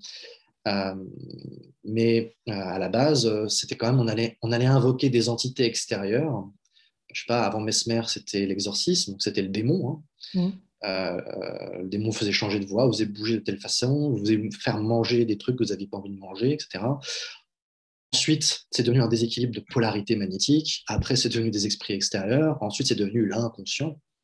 Bon, on n'a toujours pas l'explication de ce que ça peut recouper. Donc, attention, voilà. La PNL, pour moi, a multiplié les mythologies dans l'hypnose. Et des mythologies qui créent des dissonances dans la manière de l'apprendre, dans la manière de la transmettre, dans la manière de se former par rapport à la réalité de terrain. pour lutter entre guillemets contre tout ça, revenir aux classiques, aux anciens de l'hypnose, ça pourrait être intéressant ou... Ça peut être une première étape, mais qui ne sera pas suffisante. Ouais. Bah déjà, moi, ça m'a aidé à charpenter ma pratique de l'induction. Mes inductions à l'hôpital, des fois, elles durent toute la nuit. Ça arrivait plusieurs fois parce que maintenir des personnes très douloureuses ou très angoissées, je me suis rendu compte que c'était bien en fait de pouvoir faire du sommeil sous hypnose. Ouais. Et vous voyez, ça, tu vois, ça c'est une mythologie de notre époque. L'hypnose, c'est pas le sommeil. Ben, ça dépend. L'hypnose, c'est pas la relaxation. Franchement, quand on arrive juste à des états de relaxation à l'hôpital, putain, moi je suis content. Hein. Mm. Juste la personne va me dire, je commence à me sentir mieux, j'ai un peu moins mal. On est content et ça fait du bien à tout le monde. Le mépris d'ailleurs pour la sophrologie n'est pas aidant. Il y a sûrement certaines choses dont on devrait s'inspirer, et notamment l'idée de pouvoir construire des protocoles hyper charpentés, hyper construits, comme les scripts. Moi, j'ai grandi au début en hypnose en ayant un mépris, même que je n'avais pas réfléchi, hein, pour ce que j'appelais à l'époque les scriptophiles. Bon. Et en fait, je suis très content d'y revenir aujourd'hui. Ça ne veut pas dire que c'est une fin en soi. Alors, quand moi je parle de script, c'est script pour créer l'état d'hypnose. Je n'ai pas étudié les scripts pour créer un état particulier, pour solutionner une problématique. Je n'ai pas d'avis là-dessus. Je pense que c'est bien de pouvoir en faire, c'est bien de pouvoir s'en détacher. Mais quand on est débutant, c'est quand même pas mal d'avoir des bases très claires. Et moi, les classiques, ils m'ont appris à décomposer les différentes phases de l'état d'hypnose. La phase de préparation de l'état hypnotique, la phase de mise en place, les phases d'ailleurs plutôt d'approfondissement. Ils allaient beaucoup, beaucoup plus loin que nous. À ce niveau-là, je pense que l'hypnose est une discipline en décadence. On a perdu vraiment de la capacité, de la compétence, et c'est pour ça que dans les pré-talks tels que suggérés dans la plupart des écoles, il y a un affadissement, il y a un adoucissement, il y a un amoindrissement des possibilités d'hypnose. On vise des états assez limités et très conscientisés. Ouais. Et quand on se retrouve dans des situations type hôpital, etc., ce qui n'est pas le cas forcément, ou quand on travaille, je sais pas, sur des problématiques type les TOC, tiens, par exemple, on a besoin d'états d'hypnose assez profonds. D'ailleurs, pour moi, c'est un des déficits pour la plupart des formations en hypnose. D'entrée de jeu, on devrait nous dire à quoi ça sert, les états hypnotiques. Pourquoi s'emmerder à faire des trans? C'est chiant, hein, de faire des trans. Hein. Enfin, moi, je serais tout à fait partisan de faire juste des visualisations, des dialogies, des discussions entre telle part et telle part. Et d'ailleurs, je le fais, hein, j'ai pas de souci, c'est bien de savoir le faire. Mmh. Mais pourquoi on s'embête alors Pourquoi, tiens, par exemple, il y a beaucoup de praticiens qui vont faire des écoles d'hypnose, qui vont mettre sur leur plaque hypnose, hypnothérapeute, tout ce qu'on peut, mais qui vont surtout faire des techniques qui ont toutes leurs valeurs, hein, mais qui ne sont pas de l'hypnose. Bon, il y a certaines personnes, je crois que tu en as invité certains qui ont un point de vue là-dessus, mais parce que voilà, l'hypnose a perdu à un moment donné ses fondements théoriques. Et à quel endroit l'hypnose c'est plus intéressant que, je sais pas moi, de la gestalt, de la psychanalyse, une TCC? À quel endroit c'est moins intéressant? Non, c'est-à-dire qu'on ne sait pas ce que ça fait bouger dans le cerveau. Enfin, tu vois, si on te demande... Alors moi, c'est Philippe Miras qui m'a appris, tu vois. Mais avant, j'aurais été incapable de dire, mais pourquoi faire de l'hypnose plus qu'autre chose? Voilà. Qu'est-ce que la transe apporte de plus? Exactement. Pas juste, je vais discuter avec l'inconscient. Oui, d'accord, mais neurologiquement parlant, je veux dire. Ce qui fait que le changement va être plus efficace avec une transe qu'ailleurs. Et puis même, si on se met dans le point de vue qu'ont certains, que tout ceci, c'est un rituel social, un état d'être avec autrui et ensuite avec soi-même. Ok, pour bon. Moi, je ne vais pas y répondre. J'ai une idée, mais il faudrait faire tout un podcast là-dessus. Et j'aurais plutôt tendance à donner la parole à d'autres personnes que moi, parce que moi, c'est quelque chose que je suis en train d'étudier et de découvrir. J'ai ma petite idée, mais pour l'instant, mon point de vue est trop empirique pour être... Voilà, il faut savoir reconnaître aussi quand on pour un sujet. Je sais que c'est quelque chose qui gagnerait à être développé. Tu nous fais pas un petit tu nous fais un teasing là. Une petite idée, une toute petite. Une petite idée. Ouais. Ben, si on savait avec par exemple quel type de problématique la transe profonde va être intéressante. quel type de problématique la transe légère va avoir toute sa pertinence et à quel moment on peut se dispenser de ça. On peut faire, je sais pas, du Nardone, on peut faire des prescriptions de tâches. Putain, mais ça simplifierait tellement la vie. Mm. À quel moment il vaut mieux faire du coaching. Je prends juste un exemple pour parler de ma manière de travailler en réseau. En ce moment, dans le coin où je suis, je reçois de plus en plus de personnes qui ont des grosses incertitudes sur leur avenir économique. Ouais. Ça va être de plus en plus le cas pour tout le monde, de toute façon. Ou des personnes qui ont des problèmes avec leur travail, qui ont des problématiques, on va dire, autour de la sécurité matérielle. Je pourrais leur faire un truc genre les niveaux logiques, c'est comment pour toi si tu n'avais plus cette peur-là, toutes tes croyances, tu sais. Bon. Mais à un moment donné, il va falloir rentrer dans du dur. Mmh. Il va falloir rentrer dans du concret. Donc, moi, je peux travailler sur des états émotionnels où le fait de s'autoriser à dire bon, la situation ne me convient pas, je ne sais pas ce que je vais faire, mais il faut que j'acte que la situation ne me convient pas et j'aurais beau essayer de trouver des dérivatifs, il faut que je m'occupe de ça. Je ne sais pas comment m'en occuper. Moi, je peux travailler sur la première partie. Il y a un problème, je ne peux plus fermer les yeux. Ça, je pense qu'avec les outils d'hypnose, même du signaling, des choses comme ça, une mise en scène façon ton moi profond, ton moi qui est au travail, on peut arriver à des trucs très, très intéressants. Mais si la personne n'a pas certains réflexes de, je sais pas, passer un entretien d'embauche, faire un CV, les acquis de son expérience, moi, je passe le relais à notamment une coach qui est à côté de chez moi et qui fait des bilans, qui aide les gens à devenir indépendants, qui aide les gens en fait, à se remettre sur le marché du travail, qui aide les personnes qui sont en situation de handicap à pouvoir solliciter au bon endroit telle ou telle administration. Enfin, des choses qui... Erickson, lui, le faisait un peu en mode médecin de campagne qui connaît tout le monde, qui trouve des boulots à ses patients. Enfin, il faisait des choses comme ça, quoi. Il les mettait même en couple, parfois. Enfin, il faisait une espèce de coaching intégral, j'ai envie de dire. Mm. Bon, il y a des moments où je pense que les va être très intéressant, finalement, peut-être qu'il faut passer le relais. Et c'est quelque chose que j'ai constaté pour les problématiques des praticiens qui osent pas se lancer en hypnose. Il y a des moments où, oui, c'est des états d'être à travailler, des peurs, des angoisses qui remontent. Oui, il faut se faire accompagner, hein, c'est vrai. Des moments, c'est des problèmes de méthodologie, et des moments, c'est des déficits de connaissances. Mmh. Mais qui ont été recouverts par des intentions, enfin des idées d'invoquer des intentions, de se connecter à ses ressources profondes. Là, j'invente rien. Hein. Je suis désolé de citer Erickson. Hein. Faites confiance à l'inconscient, dans le sens métaphorique, à condition qu'il ait bien travaillé et qu'il ait certaines données. Et si on suit un petit peu certaines de ces thérapies, elles durent sur plusieurs années, avec différentes étapes. Même apprend aux gens à s'habiller comme il faut, à parler aux femmes, à faire des choses... Donc, si vous avez dans votre coin un psychologue des compétences sociales, c'est merveilleux. Mmh. Il faut renvoyer vers lui aussi. C'est intéressant ce que tu dis, parce que moi, pendant plusieurs années, j'ai commencé moi par PNL coaching, et ensuite l'hypnose. Et j'étais vraiment le cul entre deux chaises, j'avais l'impression d'avoir deux casquettes qui n'allaient pas ensemble, et que j'arrivais pas à mixer. Et en fait, j'ai compris qu'à un moment, il ne fallait pas les mixer, en fait. C'est qu'il y en a un moment, il y en a une, et puis à un moment, il y a l'autre. Voilà. Et que des fois, j'ai pas la casquette, donc tenez à quelqu'un d'autre.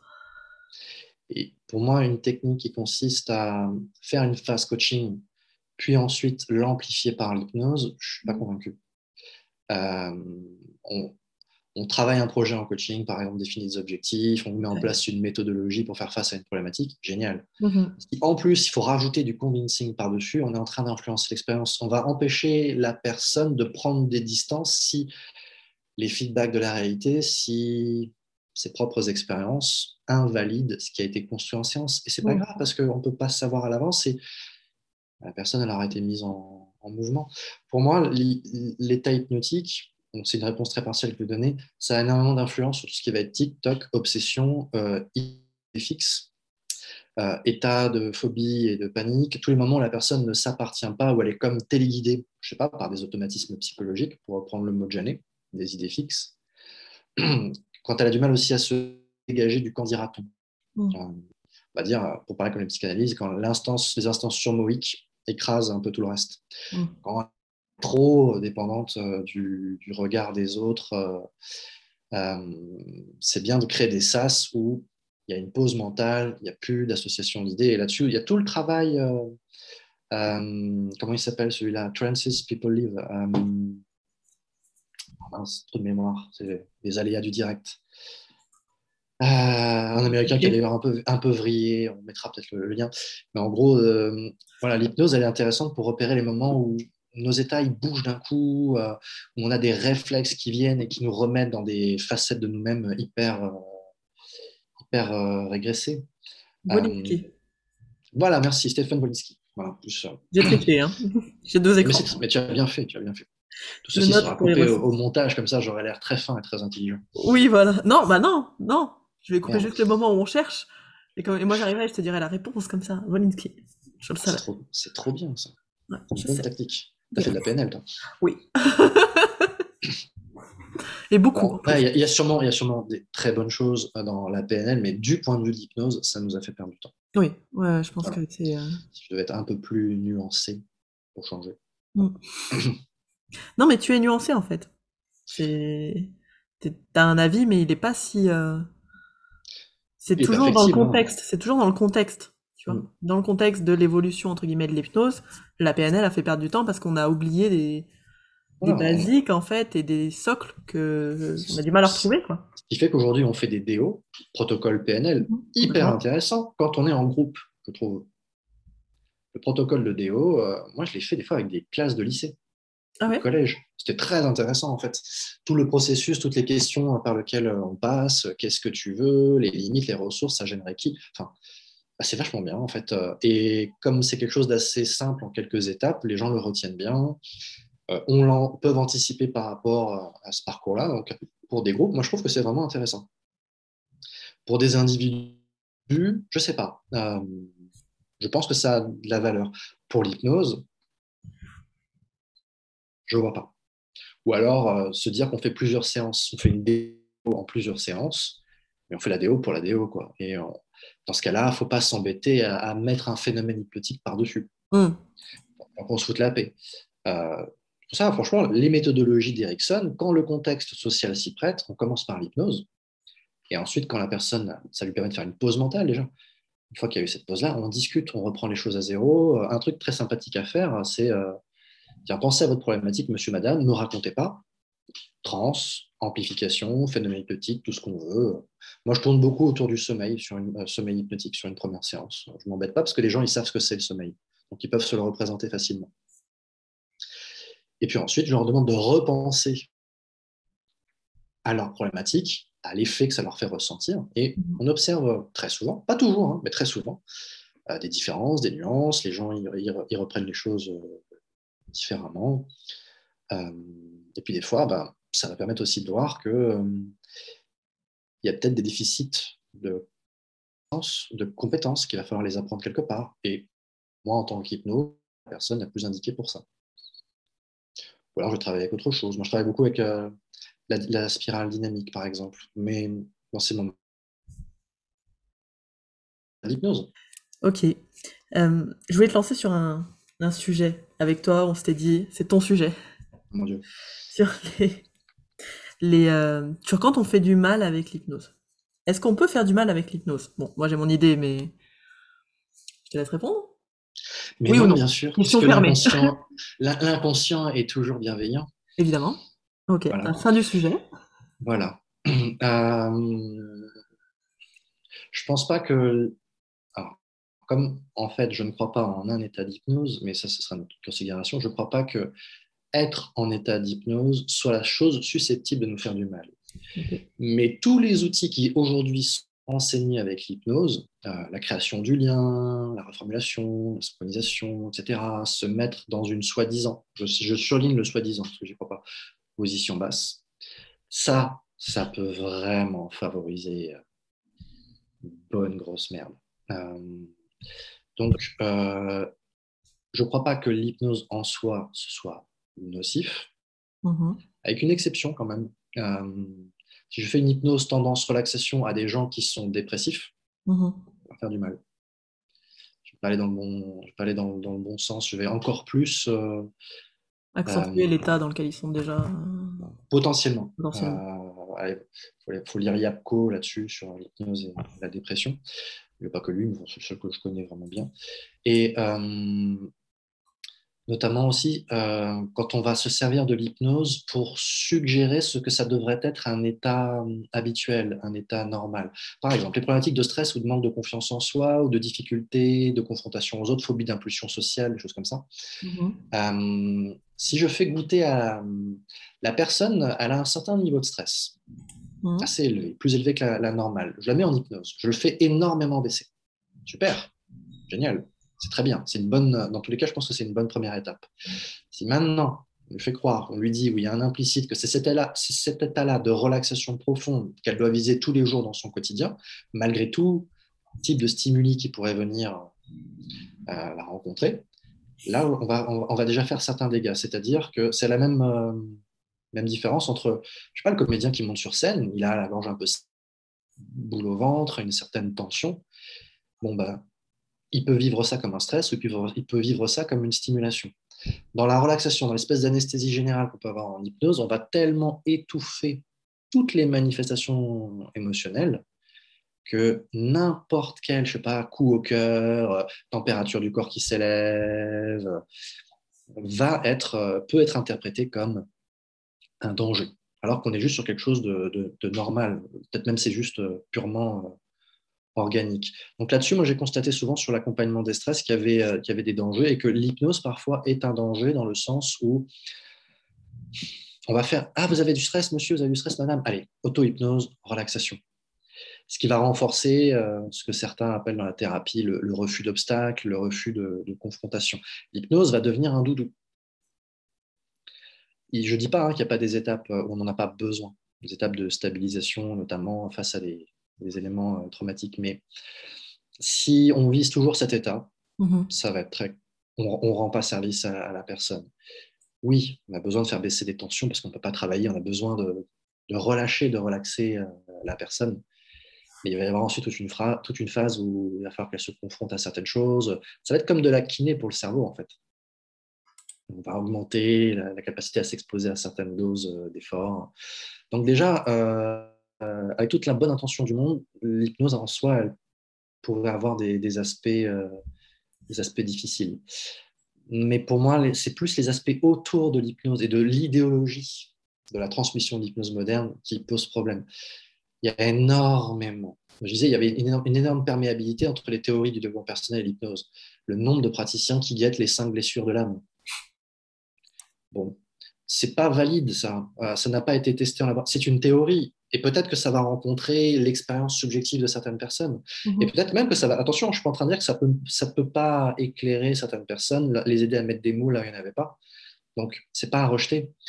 Mais l'hypnose, pour moi, elle est pernicieuse dans le sens où elle mélange la suggestion et l'exploitation de l'état d'hypnose. Il faut se rappeler quand même une chose, hein, quand l'ancêtre de l'hypnose, le magnétisme, est apparu, il y a eu des épidémies de maladies dites magnétiques. Oui. Dès l'époque de Mesmer, on se disait, et l'époque depuis Ségur, donc on est dans les années 1770-1780, il y avait des observateurs qui disaient, mais avant, il n'y avait personne qui avait ces troubles-là, maintenant, depuis qu'on parle du magnétisme, tout le monde se met à avoir la tremblante, tout le monde se met à avoir des cécités hystériques, tout le monde se met à avoir des paralysies partielles.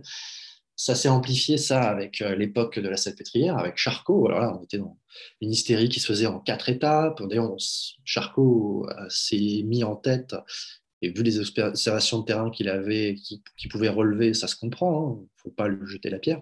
Il s'est dit qu'en fait, bah, effectivement, c'est un état pathologique, l'hypnose, que ça ne pouvait concerner que les hystériques, que c'était quelqu'un... entre un état d'hypnose, c'était quelqu'un qui avait une pathologie, en fait, qui avait un problème. Et si je devais apporter un petit éclairage subjectif là-dessus, j'ai été accompagné 5 fois par... c'est le même que je citais tout à l'heure, un formateur. J'ai fait faire 5 séances d'hypnose avec lui. À l'issue de ma première séance, en fait, il a induit une profonde. Alors, il ne s'était pas foulé, hein. Il disait « va de plus en plus loin, va de plus en plus loin ». Et comme j'ai trop tendance à être bon petit soldat et à trop écouter mon opérateur un peu trop complaisant, Il m'a pas fait de réveil en fait à la fin de ma séance. Quand je suis sorti, ça donne son cabinet, la porte du cabinet donnait sur un grand boulevard. J'ai eu la sensation que je serais incapable de traverser les rues, les croisements ou de conduire en toute sécurité. Je me suis dit que vraiment j'allais. Et je suis resté en fait, mais comme un misérable, hein, 2 heures au pied de sa cage d'escalier, mais limite en boule, et à me dire faut que je me réveille. Et j'y arrivais pas en fait. On avait touché des émotions assez fortes. Hein. Il y avait l'état dans lequel j'étais. Bon, aurait pu poser problème. Alors, j'avais quand même assez de conscience pour me dire, peut-être que c'est moi hein, qui me suis fait peur tout seul, mais il y avait un truc qui manquait. Et puis, la dernière séance que j'ai faite avec lui, donc le type avait déjà vu pratiquer en institut, donc il y avait une confusion des gens. Hein. Ne faites pas des séances d'hypnose avec des personnes qui ont été vos profs. Allez voir ailleurs, c'est pas bon. Je ne connaissais pas tous ces mécanismes d'identification qu'on peut avoir. Puisqu'il n'y a pas d'hypnose, enfin, il n'y a pas de transfert en hypnose. Eh ben, il n'y a pas de transfert en hypnose. Donc, ouais, ça, c'est répétez-le. Répétez-le bien dans votre tête. Mais comme votre inconscient ne comprend pas la négation, c'est foutu. Mais merde, il y en a un finalement. La dernière séance, en fait, il m'avait. En fin de séance, on fait un débrief, on fait le retour, et je crois que j'étais encore bien ouvert, entre guillemets. Il m'a sorti toute une. Moi, mon hypnose à moi, elle était triste, elle était terne, elle était fade, elle était sans après, elle était sans relief, elle était sans saveur. En gros, c'était chiant ce que je faisais. Le type m'a quasiment pas vu pratiquer, mais bon. Et puis quand bien même. Et on travaillait sur un autre problème hein, en plus. Le gars, il me sort ça comme ça sort de nulle part. J'ai mis 6 mois à me sortir le truc de la tête. Et ça m'a fait comprendre qu'effectivement, on peut ouvrir des fenêtres de suggestibilité. Effectivement, selon certains, on peut augmenter certaines suggestibilités. Et ça m'a d'autant fait plus comprendre ça. Et ensuite, je suis passé un peu en mode colère sur certains forums d'hypnose, hein, j'avoue. Mais bon, on est entre adultes, hein, donc ça va aller. Hein. Moi, je suis tombé sur un client, en fait, qui avait eu... Je devais être le 32e ou 33e praticien qu'il voyait. Il avait vu tout, des art-thérapeutes, des psychologues, des psychanalystes. Il y avait un sujet psychiatrique, c'était son psychiatre qui me l'avait envoyé. Et on lui avait dit qu'il avait des entités dans le ventre, une naturopathe, un truc comme ça. On lui avait dit qu'il avait un problème avec son inconscient. Son inconscient, c'était un moi jacasseur. Enfin, il était truffé de tout un tas de suggestions, en fait. Il a vécu tout un rituel en séance, etc. En fait, il ne savait plus où il était. Il était au bout du rouleau, le type. Et là, il s'est suicidé, ce monsieur. Je l'ai vu 2 fois et j'ai eu des nouvelles. Moi, je m'étais déclaré incompétent sur son cas. Puis on avait le droit d'échanger avec son psychiatre hein, et des médicaments un jour. Et puis parce que on lui avait balancé tellement de théories dans la tronche, on lui avait expliqué que son problème c'était ceci, c'était cela. Enfin, tout le monde avait projeté ses propres points. Tout le monde avait voulu. Enfin, tout le monde. À certaines personnes et il ne pouvait pas encaisser et en état d'hypnose avec lui ça ne faisait que faire remonter ce genre de choses, c'est-à-dire il avait une espèce d'état normal, dès qu'on commençait à faire de l'hypnose bim, ça ressortait c'était du dialogue intérieur hyper fort et moi je n'avais pas les outils à l'époque, je ne sais pas si je les aurais, pas les moyens moi, hein, c'est ma lacune, mon déficit à moi d'interrompre ça de toute manière, je m'étais déclaré incompétent mais c'est pas des choses hyper fréquentes, mais c'est pas non plus rarissime. Donc, moi, je n'aurais pas la compétence scientifique, technique pour dire si l'hypnose est dangereuse ou pas en tant qu'état, en tant que technique modifiée. À certains endroits, notamment pour la dépression, oui, ça peut être problématique. Donc, tu me demandais s'il faut se former en psychopathologie. Oui, et à plusieurs sources différentes, avec plusieurs orientations différentes. Et en même temps, je sais que quand je dis ça, je suis un discours hyper sexy, l'hypnose, transformer, avoir les ressources en soi. Ouais. Mon discours, il n'est pas forcément facile hein, dans le milieu. Il n'est pas sexy, il n'est pas vendeur. Je ne vais pas... comme je ne vends pas de formation, ce n'est pas un problème. À l'inverse, pour quand même faire l'avocat du diable, il y a eu quand même un certain nombre de tests qui ont été faits pour voir si sous hypnose on pouvait forcer les gens à faire des choses contre elles-mêmes. Dans une majorité d'expériences, non. À certains moments, on y arrive quand même, notamment les expériences de vésication de Léon Chertok. Vous savez, on voit ça sur une vidéo qui doit traîner sur YouTube. Les expériences avec une pièce brûlante qui chauffe la main, en fait, ça n'a pas lieu et on a quand même la marque sur la main de l'anticipation de la brûlure. Donc, mais ça, j'ai envie de dire, quelque part, c'est pas forcément l'hypnose, c'est plus la suggestion. Donc, pour me résumer, parce que je suis parti un peu dans tous les sens, la suggestion est dangereuse, oui. Complètement. Mélangée à l'état d'hypnose. Mélangée à l'état d'hypnose, ça reste dangereux. Dans l'état d'hypnose, il ne va pas y avoir une sécurité supplémentaire. L'état d'hypnose en lui-même, selon la manière dont on l'utilise, parce qu'il y a des états d'hypnose qui peuvent créer, je sais pas, une espèce d'hypoactivité ou d'hyperactivité, oui, on va renforcer des problématiques déjà existantes. Mais normalement, on n'est pas censé travailler avec un dépressif diagnostiqué si on n'a pas l'accord du médecin et si on n'est pas, médecin ou psychologue soi-même. Donc, normalement, la question ne devrait pas se poser. Donc voilà, je suis de ne pas avoir une réponse tranchée, oui, non. Tous les à côté, pour moi, le développement personnel, cette idée qu'on a les ressources en nous, ce mythe hollywoodien qu'un homme, une femme, toute seule, pourrait résorber tous ses problèmes, c'est hyper culpabilisant, donc c'est hyper dangereux. Mais si vous avez plus mal, vous vous sentez bien, vous avez du courage, regardez, votre corps, il bascule en avant. Bon, ça, c'est problématique au minimum. Sachant qu'on est appelé, je pense, ça c'est le pessimisme foncier qui parle, on va être appelé de plus en plus à travailler avec des personnes qui sont en difficulté sociale. Et là, c'est les forces de l'histoire, de l'économie, de la sociologie, qui viennent notre client, notre sujet, notre patient n'est pas déconnecté de son époque, n'est pas connecté de son contexte de vie. Bon, j'ai l'impression qu'il y a quand même de plus en plus de personnes en hypnose qui s'intéressent à la systémique notamment, il y a aussi la psychosociaux, et puis parfois juste le bon sens. Donc, tous les à côté et les histoires de loi d'attraction qui infusent dans tellement de séances, de choses comme ça, ça fout la merde et ça va renforcer ce que Watzlawick il appelait le syndrome d'utopie. Le syndrome d'utopie, c'est quand une thérapie ne fonctionne pas, c'est de dire que le sujet n'a pas vraiment joué le jeu. Premier cas de figure. Vous n'avez pas vraiment envie d'aller mieux, n'est-ce pas ? Vous êtes résistant.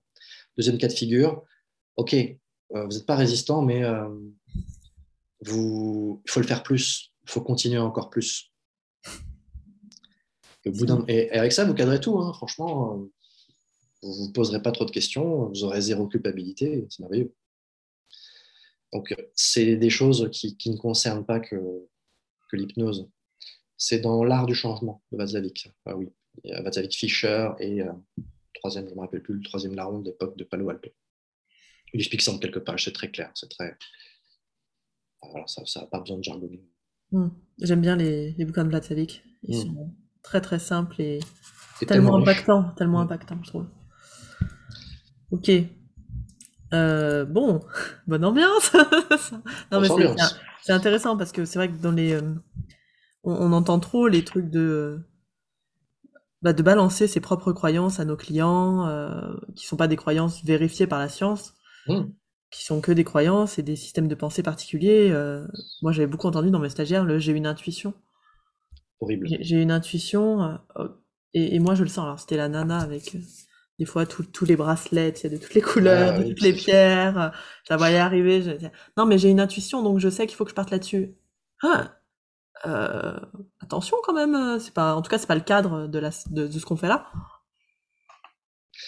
Ouais, j'imagine même pas.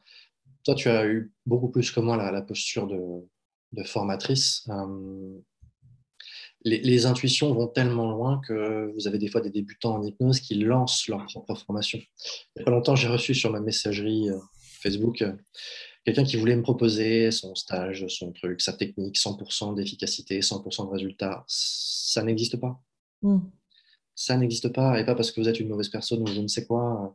Et avoir confiance en l'hypnose ou avoir confiance en soi, ce n'est pas croire que il y a un truc dans notre tête qu'on va appeler l'intuition qui va prendre la parole et qui va parler tel un ange descendu du ciel. Ça n'existe pas, on est dangereux quand on pense à ça. Moi, je pense pas être capable de justifier théoriquement, stratégiquement, tout ce que je fais. Mais j'espère bien le faire de plus en plus et de réduire le pourcentage d'un certain... si je fais, je sais pas, à un moment donné, plus de l'hypnose ou... Je sais pas, moi... Bon, je ne suis pas fan des recadrages, mais plutôt un apport de connaissances théoriques, type spirale dynamique.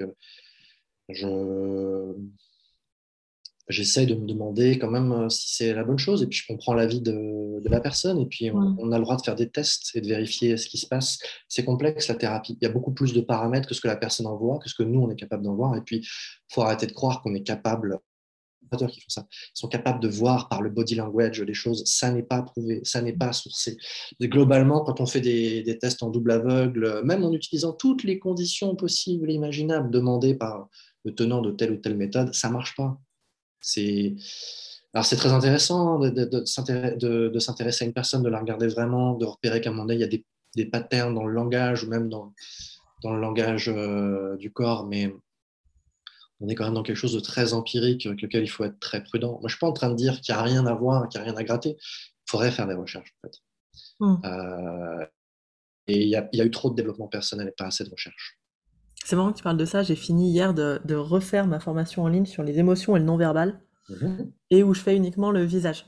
Ouais. Les émotions universelles, le visage, qui sont quand même plutôt... Ça va. On sait à peu près ce qui s'active. Ouais, on a des bons repères, quand même. Voilà. Et tout le long, je dis ça, je dis mais attention la synergo, attention quand on vous dit qu'un seul geste veut dire ça, on voit jamais ça comme ça en fait. Parce que moi j'ai encore... je crois que t'es beaucoup plus optimiste que moi, parce que moi des fois quand je vois des stagiaires qui arrivent et qui me disent non mais je sais que le mouvement des yeux quand ça part à gauche, c'est que la personne ment, moi je suis dépitée, tu vois. Pas du tout. Alors qu'il y a peut-être juste une mouche qui vient de passer en plus. Oui, mais c'est ça en fait, c'est un moment d'information où je parle du contexte, justement, de l'importance du contexte intérieur et extérieur, et que des fois, bah, c'est des trucs, moi je m'étais fait avoir comme ça sur une formation en non-verbal, la personne gigotait, tu sais, comme ça, elle était pas bien, et là moi je me dis, égo à fond, oh, mes questions elles doivent la déranger, je suis sur le bon truc, tu vois. Ouais, il avait fait pipi. C'est ça, et je lui demande, c'est pas ça, mais non, et je lui demande, je lui dis... mais ça a l'air de pas aller là, il y a quelque chose qui te dérange. Elle me fait non, c'est juste que mon jean est trop petit. Et donc je suis pas à l'aise. Ok. Et ben salut. Et ben voilà. Allez, remballe ta théorie.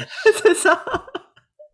J'ai fait pareil sur le coup d'un chewing-gum où la personne mâchait un truc et où je disais elle doit se mordre les lèvres, elle est pas bien. Non, elle mâchait un chewing-gum. Ouais. Bon.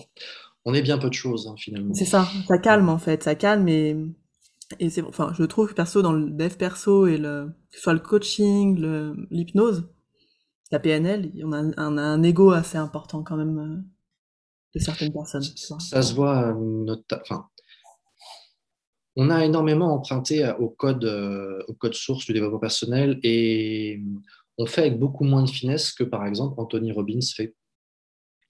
Je pense que tout le monde à peu près connaît Anthony Robbins, hein, le pape du développement personnel. Finalement, par rapport à beaucoup d'hypnos et de formateurs, je trouve qu'il a une posture assez équilibrée. Déjà, il travaille aux États-Unis. Résumons les choses, américain égale hystérique. Oh my God, les émotions, les machins, il faut que ça pleure, on se prend dans les bras et tout. Bon, c'est autre chose en France, et c'est autre chose dans d'autres pays encore. Mais ça fonctionne hein, dans ce contexte. Et je trouve qu'il a une approche beaucoup plus équilibrée que certains... Il est beaucoup moins dans la toute-puissance. Je ne sais pas s'il y en a qui ont vu parmi les auditeurs le film « I'm Not Your Guru » qui tourne sur Netflix. On suit en fait un séminaire d'Anthony Robbins. Et à un moment donné, il y a une intervention qui résume très bien, je trouve, la finesse du personnage. Il se retrouve face à une personne qui a été violée dans son enfance, qui a été dans un culte pseudo-chrétien où en fait Dieu est égal amour, égal sexe dans tous les sens, même avec des enfants mineurs et non consentants. Voilà, bon. Et à un moment donné, il va faire des trucs que les PNListes vont dire rejoindre, rencontrer l'autre. Donc, il acte le fait que c'est la grosse merde. C'est terrible, il lui fait une suggestion, et donc, comme tu es toujours là, tu as une force terrible, et ensuite, il recadre sur quelque chose de très terre-à-terre. Il lui dit, si tu veux, tu peux faire ma formation pour être coach. Voilà. Et si tu veux, tu peux en faire un métier de tout ça, si tu as envie, tu peux aider les gens avec ça. Mais En gros, il est dans quelque chose de très équilibré, c'est-à-dire il propose aussi une solution matérielle, contextuelle. La personne, est-ce qu'elle va accepter, est-ce qu'elle ne va pas accepter? Je crois que dans le documentaire, il est dit qu'elle accepte. Mais en tout cas, il n'est pas juste à lui suggérer des trucs qui ne sont pas accessibles. Il y a de la bienveillance en toi, il y a de l'amour en toi. Il est dans quelque chose matériel, concret. Alors, on ne peut pas de trouver des métiers pour tout le monde, pour tous nos sujets, tous nos clients. Erickson, il faisait beaucoup ça, mais on n'a pas forcément cette possibilité-là. Il y a peut-être des personnes qui seront plus à même que nous de le faire. Et ça existe. Mmh. Bref, j'espère que l'avenir va vers autre chose que hypnose et développement personnel, bienveillance, ne pas être critique. Parce qu'en fait, en faisant ça, on fait... Les personnes qui réfléchissent et qui se disent « Non, mais il y a un truc qui ne va pas dans l'information », elles se mettent à douter d'elles-mêmes, elles se mettent à se remettre en question pour rien, vraiment pour rien, moi, je trouve.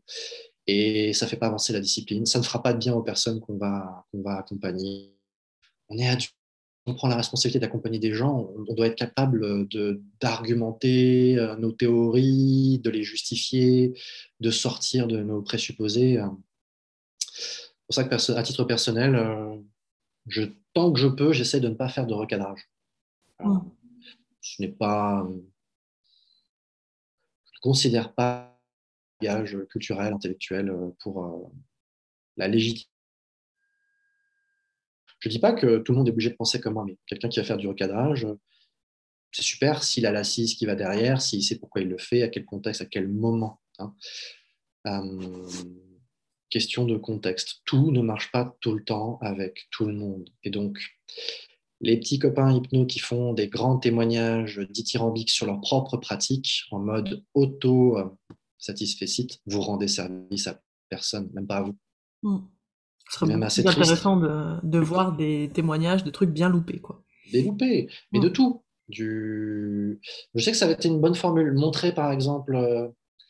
Le fait de se rapprocher des états somnambuliques en hypnose avec un sujet qui y va, et puis ensuite, un autre sujet qui a beaucoup plus de difficultés, voire des peurs, et qu'est-ce que ça donne? Et mais tous les formateurs devraient prendre le temps, je sais pas, une fin de journée, on voit qu'il y a un sujet qui n'arrive pas, pour ceux qui veulent rester, allez, on se fait 1 heure, 1 heure et demie, 2 heures, et le formateur, il va se planter, c'est pas grave.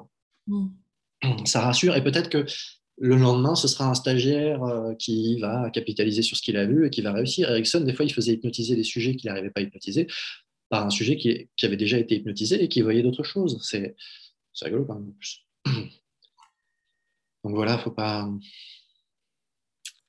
Il y a beaucoup ce recadrage proposé dans les entretiens préalables en hypnose, où la fameuse question « Comment je sais que bidule, que telle chose, c'est vrai ?» Si on se l'appliquait à nous-mêmes. On gagnerait du temps. Un peu de métacognition, quoi. Voilà. De pensée critique. Il y a un très bon livre sur la pensée critique que je mettrai en... Tu penses auquel? Une BD. Je crois que ça s'appelle. C'est la pensée critique, elle s'appelle. Génial. Une BD il y a le podcast que tu as fait avec... Avec Albert Monquébert. Albert, ouais. Mais c'est génial. Mais ce mec, moi, il me... Allez l'écouter, les amis, si vous ne l'avez pas écouté. Ah ouais. Et puis, même, aller voir sa conférence, vraiment, il permet de prendre un recul. Il a fait un petit bouquin très didactique là-dessus, en plus. Ok. Mais en fait, il est horrible, mon message. Il n'est pas très vendeur. Je suis en train de dire aux gens, et moi, je me mets dedans, le premier, parce que c'est pas fini, il faut qu'on bosse, en fait. C'est ça. Il faut qu'on étudie, il faut qu'on confronte, il faut qu'on débatte, il faut qu'on lâche notre toute-puissance. Et oui, c'est pas forcément hyper confortable. Non. Mais c'est tellement plus responsable. Putain, je suis pas vendeur en fait. Non, t'es pas vendeur, mais moi j'aime beaucoup avoir des gens. Tu serais pas l'employé du mois cette année. Non, tu seras pas employé marketing. C'est clair. Désolé. Mes objectifs de vie sont à revoir. Mais quoique le marketing, ça a tendance aussi à changer pour avoir un truc plus authentique. C'est vrai.